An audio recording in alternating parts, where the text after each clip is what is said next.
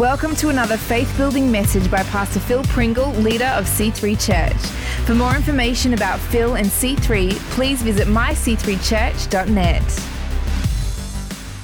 Yes, this, uh, this series, Heart to Heart, um, it is, it's, it's an interesting uh, concept to try and understand the heart of God. And as we go into this, uh, I believe there's one story in the Bible that really is applicable to us here today. I mean, there's every one of them are. There are thousands of stories in the Bible that we can take and apply to ourselves. But this one is, uh, is found in Luke 10, verse 25. And uh, I'll read it to us and then we'll, we'll pray as we come into understanding what Jesus is telling us here. And behold, a certain lawyer stood up and tested him, saying, Teacher, what shall I do to inherit eternal life? He said to him, What is written in the law? What is your reading of it? So he answered and said, You shall love the Lord your God with all your heart, with all your soul, with all your strength, and with all your mind, and your neighbor as yourself. And he said to him, You've answered rightly, do this, and you will live. But he, wanting to justify himself, said to Jesus, And who is my neighbor?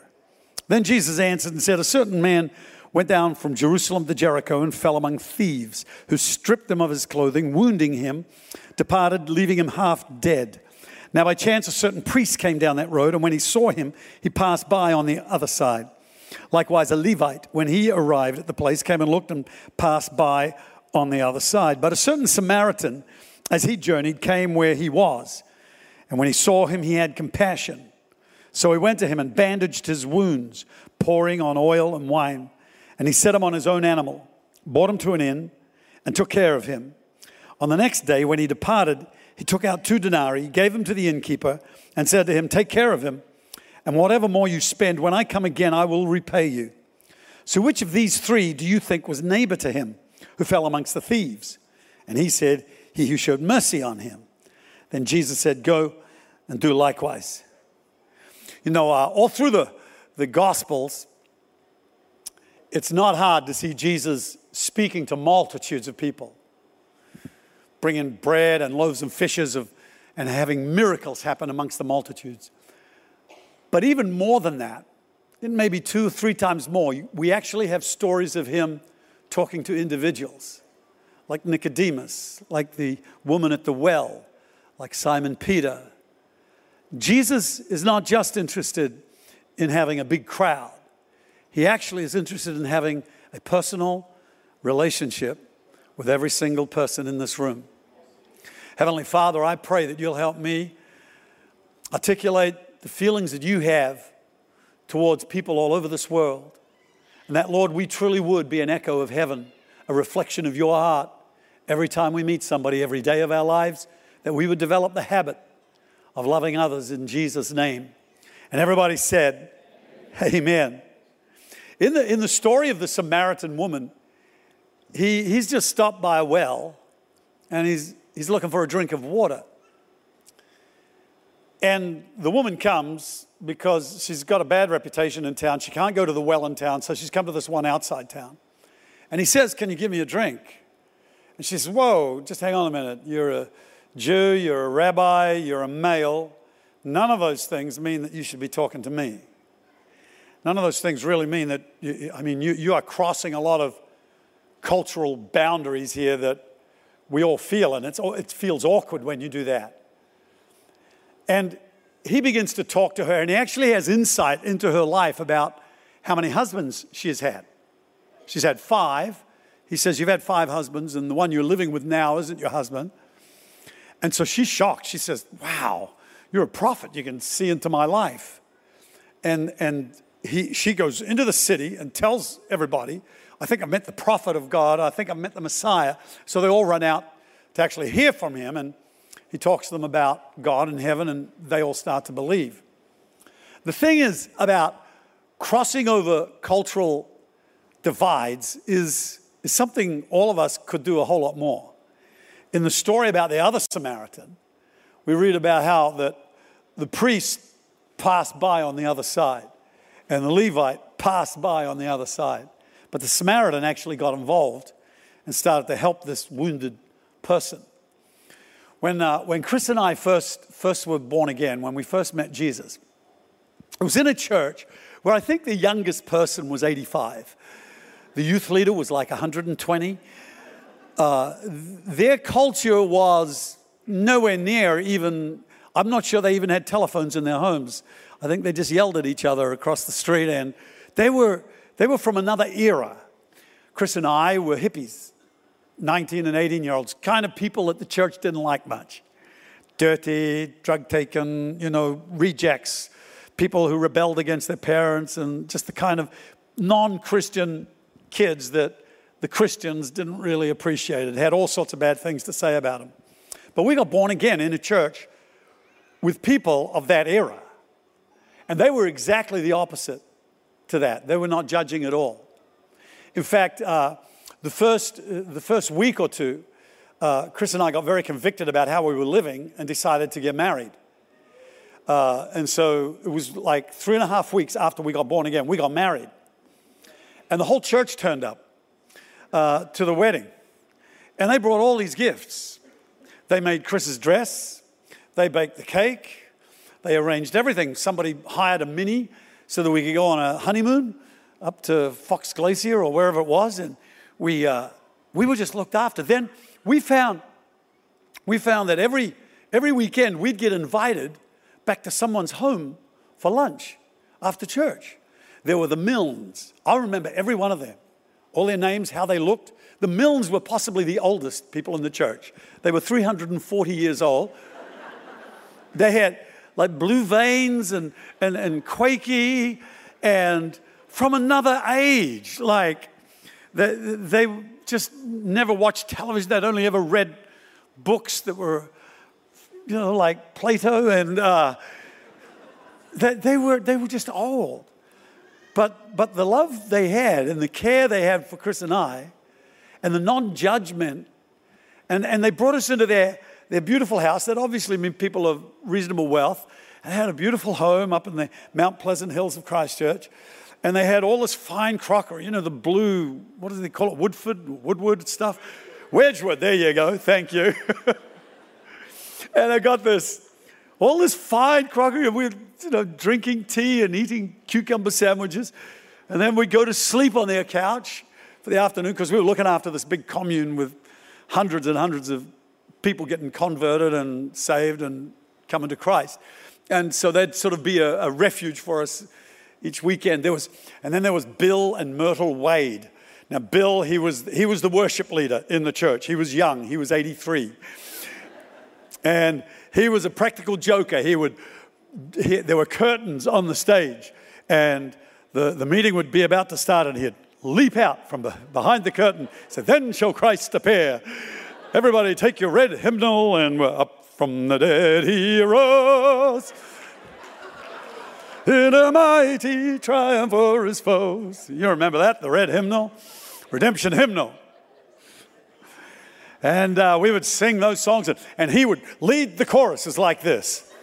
We had an organist and a violinist. I'm telling you, the music was like nothing we'd ever heard in our lives. We were all Beatles, uh, hey Jude, you know, all those, or, or else crazy stuff, Led Zeppelin, all that. But here it was an organ and a violin and a squeeze box, and a guy, an 84 year old guy leading worship. You'd think, that's not a cool church. That, how, how are you going to hang around there? Well, they, they just loved us. They crossed the cultural divide. Bill Wade, he, uh, he was an ex motor sales guy, sold the spare parts, you know, and he, now he's retired. And uh, if I said I need a 5.6 bolt, he said, oh, that's an SJ6740. I said, what do you mean? He says, oh, that's the number on the box in the warehouse. He knew every part of every car by, by a little identity number. He, he didn't even need files, just had his brain and remembered all these parts. And, uh, and so he, and I'd make sure there was something wrong with my van every week. So I could just lie, get to lie under the car, tinkering around, talking about Ezekiel's wheels and the revival amongst the Mennonites that he'd play on his tape recorder. He was so excited uh, about God and about everything. He went to heaven. he, and I'd say, tell me, the, tell me the time you went to heaven again. And he'd tell me, and I'd be just stoked. But they were like people of another planet. And then there was Laurie and Dot Beauvais. Laurie, he was about 90. He read the scripture over me at my baptism. And it was, uh, if God is for us, who can be against us? Uh, you're now baptized in the name of the Father, Son. Down I went. I remember him there with his hair swept back, real fine old looking, uh, like out of, a, out of one of uh, uh Hitchcock's movies, you know, uh, standing there, not the horror ones, but here he was. And, and, and all of those people I can remember, it wasn't a follow up system that you went to a class after 24 hours and tried to figure out what the church believed in that. It was just the belief system was inside these people. And the, the follow up system was the people. And for us to love others, it isn't just having a warm, gushy feeling, it's taking them out for lunch, it's including them in your world. And all of us are relational creatures. And we will feel a very deep emptiness in our lives, a very deep loneliness in our lives if we don't bond with other people, if we don't actually do something for other people. When we are always wanting the world to do things for us, when we are always wanting everybody else to bless us, even God, and as preachers, I think we're guilty sometimes of just setting an entirely consumeristic, meistic Christianity up where God's going to bless you if you do this, and God's going to touch you if you do that, if you just reach out. But in the end, let me tell you, your greatest blessing in life will come when you bless somebody else and you see their lives transformed and changed, and you'll find that you've got a meaning in life that is a blessing to them. Having a great ministry doesn't mean that you're famous and that you're, you're, you're known everywhere. Having a great ministry means that you have touched and impacted and brought transformation into other people's lives because you've loved them and you've healed them and you've helped them somehow. If you could make that a habit every day of your life, can you imagine how much if all of us in here and all of us around Sydney and all of us through C3, the C3 movement, 120,000 people tomorrow go out with a view of I'm going to touch a person's life today. Whether it's a Christian, whether it's a, a person who hasn't been to church yet, whether it's a person who used to come, I'm going to be that person who reaches out to them. And so Jesus gives the story of this, this person who has traveled from Jerusalem down to Jericho, a 25 kilometer journey. And it's a journey that priests and Levites would often travel because in Jerusalem was the temple, and many of them lived in Jericho. But on this particular day, this gentleman was robbed. He was beaten and he was left half dead. Now it says the priest, he, he saw the situation, but he decided, no, I, I, I got a church meeting to get to. No, I, I, got, I got my prayer time. No, I, I've got some religious stuff I need to do and, and pass by. And sometimes our agenda, even, even our religious agenda, can get in the way of actually doing what God has wanted us to do. That's to touch other people. We can even justify our non involvement in somebody's world because what we're doing is religious. It's for God, for goodness sake, isn't it? And I'm meant to be doing. I mean, honestly, I find this regularly. I walk the beach at an early time every morning. Uh, if, when I'm in town, I'm down there at 5:30, whatever. And regularly, there'll be people who just arrive towards the end of that, you know, who know me. And this morning, God bless this lady, you know, she came up. She, I could see her looking at me with that knowing look. I'm just walking along, seeking God and, and praying. And, and I could see her, she's got, got, the, got the knowing look. Pastor Phil Pringle? Yeah. I then have to make an adjustment. I got 20 minutes to get home, have a shower, and get down to that 8:30 a.m. chapel meeting. I want to pray. I, I got to get anointed. Amen. I got, I, I got, I, I, but here's this girl, and she's so switch off the other agenda. The person in front of you is the one God has put there. And He's going to actually, He's actually, I think at the end of time, it's not, it's not going to be too many things He's worried about what, the way we've lived. It'll be how you have treated the people right in front of you. how we have treated the people right in front of us. Eh, we could sit in church and write a check for $10,000 for the missionaries in Borneo and say, Yeah, I've done my thing, and walk out and curse somebody for getting in their way when in the traffic. And, and we want to bless them, but God help anybody who gets in our way.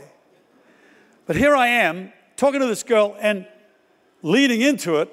And so I, I determined I'd stop fold my arms and, you know, just really get interested. I don't mean fold my arms and disinterest, I mean actually get interested in, in what you're saying. Because I think that's the point even more. Because if we don't switch off our agenda, we pretend we're interested. Love needs to be genuine. It needs to be, I'm enjoying this person. And if you want people to enjoy you, you need to start by enjoying them. That's called love. I love being with this person. I'm not resenting it. People are not an interruption in your life.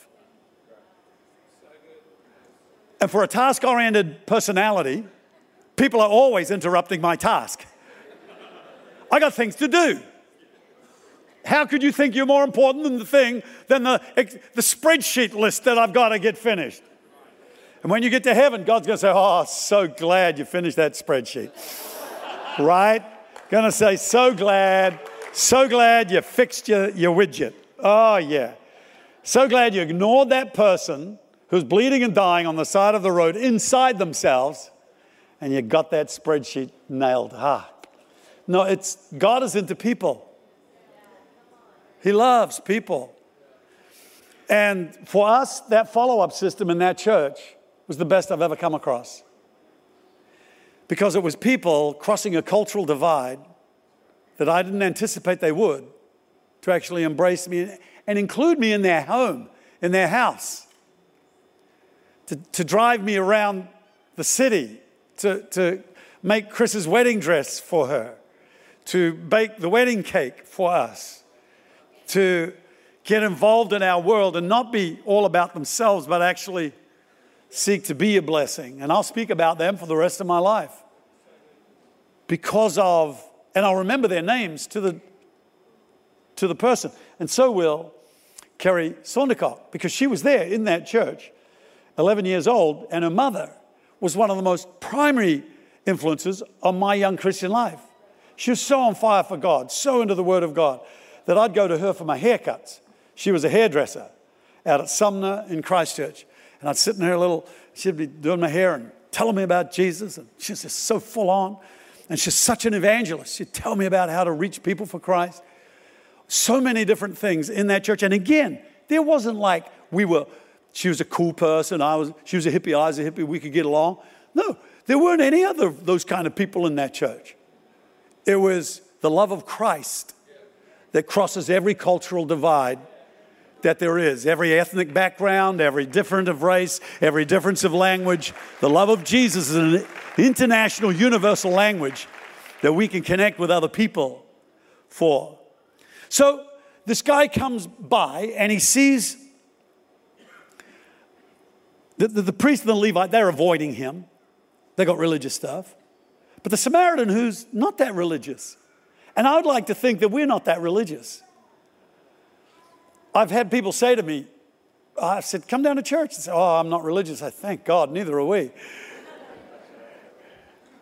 and I hope we're not.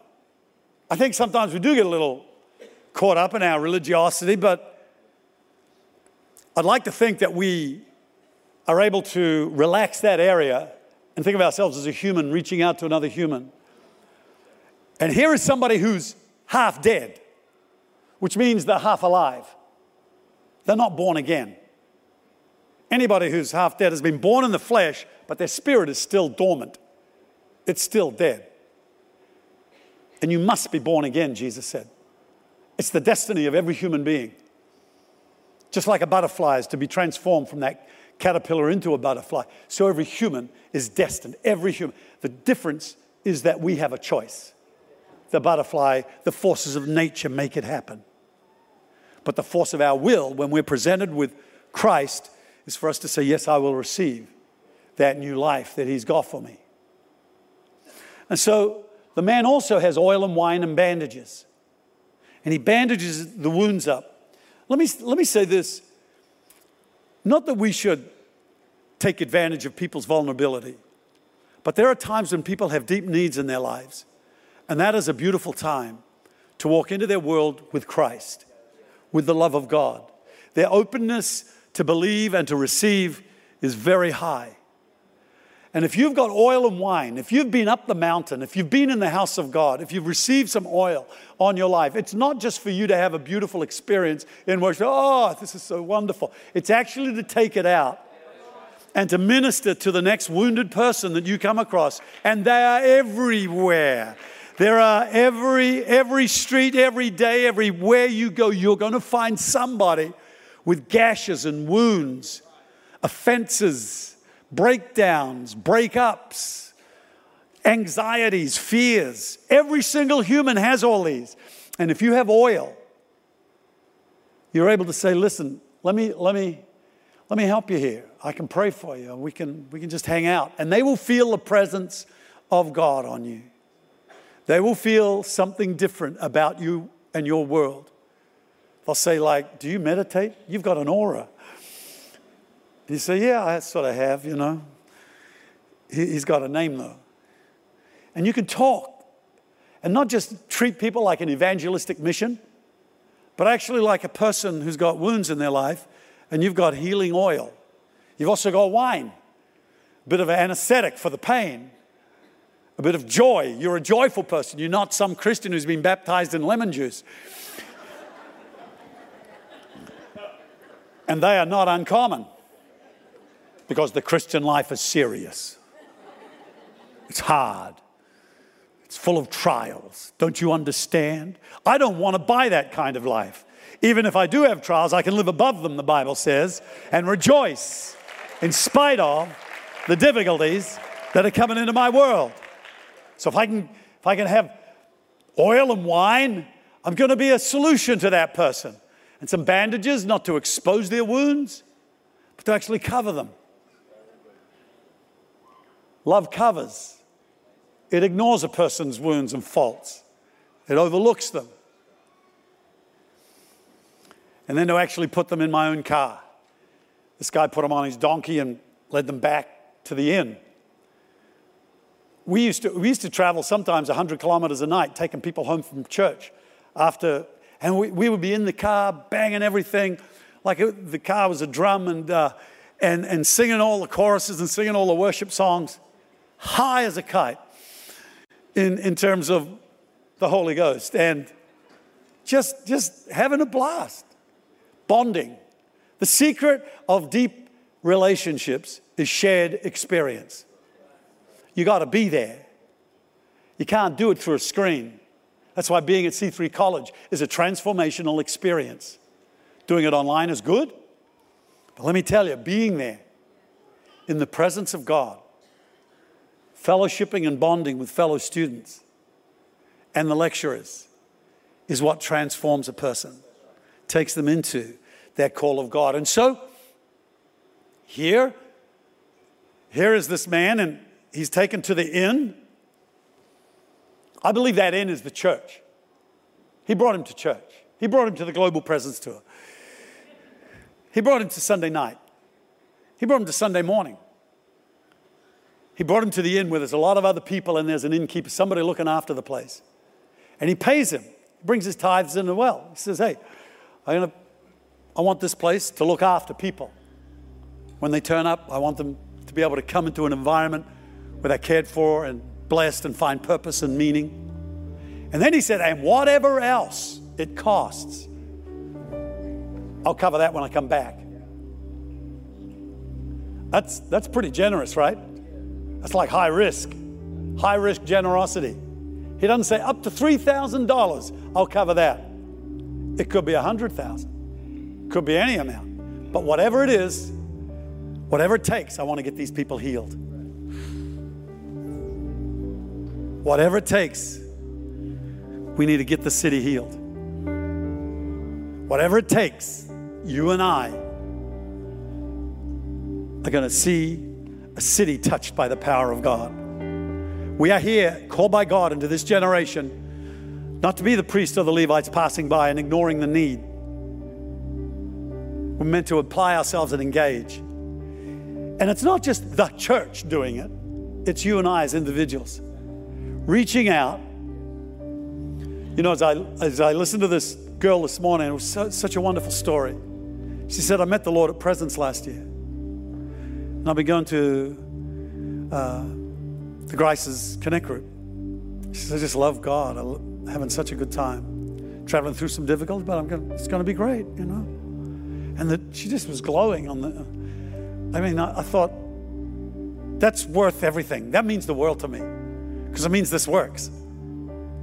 This works every week in thousands of people's lives getting transformed. And you and I are part of that.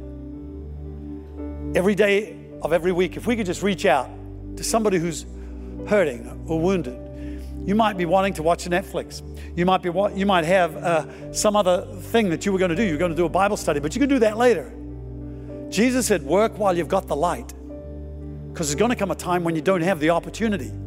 And you'll wish you'd done it when you did have the opportunity. So take advantage of every moment. And rather than being avoiding it, say, look, I'm going to lean into what God's called me to do and bless the people right in front of me.